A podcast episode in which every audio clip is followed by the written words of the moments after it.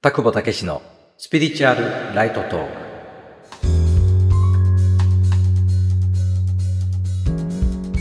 田久保武史です。このラジオは真理ど真ん中のスピリチュアル情報を日常に生かすヒントとしてお届けしています。今回は上から目線で見下されたり自分の優位性を主張したり自慢したり批判非難するなどいわゆる人からマウントを捉えた時に感じる怒りの行き場についてご質問いただきましたので田久保の見解をお話します。いただいたご質問を紹介します。あるスピリチュアルな力を持つ人にあなたは未熟であると言われました。でもその人も私の目から見れば十分に未熟であると思います。あんな人に自分が見下されたかと思うと怒りが湧いてきます。スピリチュアルマウントを取られたと感じてる自分が未熟であると思いますがそれでも釈然としません。これをどう解釈したら怒りを感じないでいられるでしょうか？というご質問いただきました。このようなね状況はよくあると思います人間関係の中で。特にこのスピリチュアル分野の中ではねまあスピリチュアルマウントという表現もありましたけれど上から目線であなたは分かってない未熟だっていうね、こういう表現を平気で言ってしまうようなね、方がいらっしゃるのは大変残念に思うんですけど、じゃあこういう状況を仕組みとして理解していけば、どうあれば良いのか、怒りを感じないでいられるかということのね、理解をご自身で導き出していただけると思うのでね、これからその辺の背景についてお話したいと思います。結論から言うならば、その人のスピリチュアルマウントを取るような、あなた未熟ねっていうようなその表現をキャッチしなければいいっていうことですね。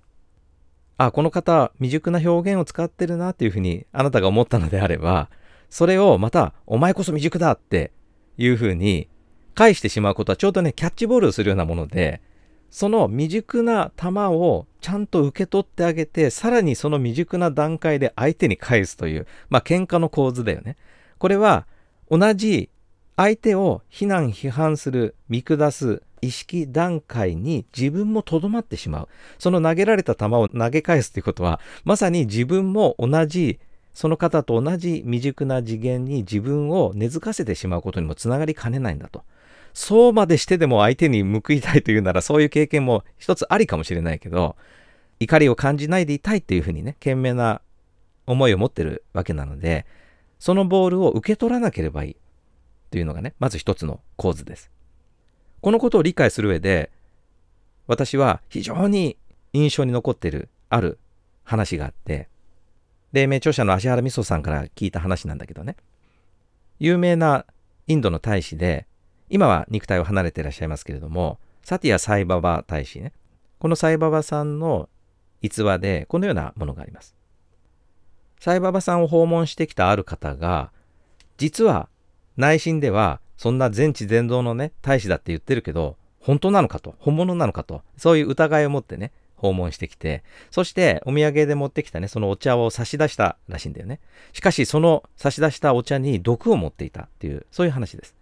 だから大使だったらこんな毒盛られても平気だろうみたいなねその試してやろうみたいなそんなような気持ちだったと思うんだけどそのお茶を差し出したらサイババ大使はどうしたかというと一気にねゴクッと飲んで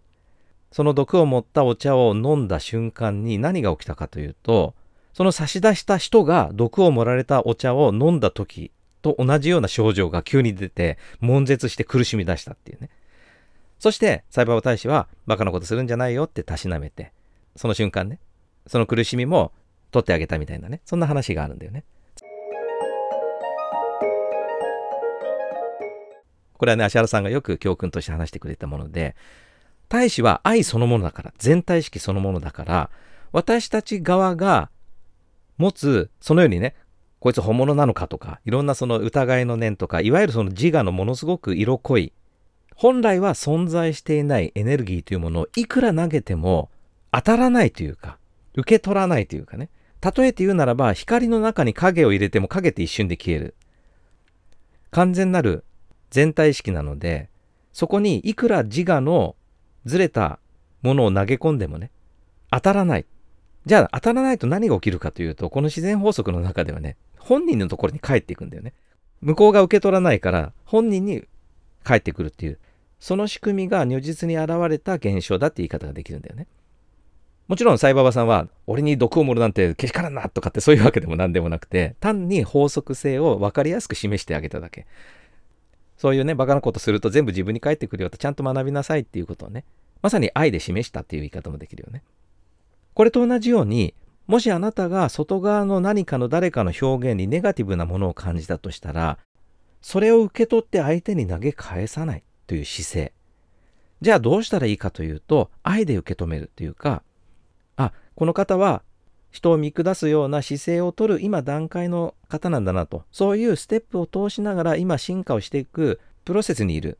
尊い魂なんだなっていうね、まあ、せいぜいそのぐらいの捉え方をして受け取らないあそうですねぐらいのあなた未熟ですねって言ったらあそうかもしれませんねってそのぐらいにしてで心の中でねこの方が本来の魂に目覚めますようにとか必要なプロセスを通してより大いなる愛に目覚めますようにとかまあ、せいぜいそのぐらいの祈りを放ってその場を離れるということが一番賢明である。そういう言い方はできるよね。これは簡単に今の概念を聞いただけですぐにできることではない。少しね、高度な訓練になるかもしれないけど、でもそういう姿勢をこのような機会で取ることによって確実にあなたの意識はより全体に対して愛を放つような、先ほどのサイババさんが取ったような姿勢のようなね、いろんなネガティブなものも意に返さずにむしろ光で返してあげるようなそんなあり方ができるような魂に少しずつこう進化していくことができるのでぜひねそういう選択をしてほしい。投げ返すんではなくてむしろ愛になってあえてそれを受け取らない。そして相手がそれを受け止めることによって少しずつ自らの行為を自覚して手放し進化していくようなねそういったプロセスを祈っていく。そういうやり方をねぜひしていただきたいっていうのがありますね。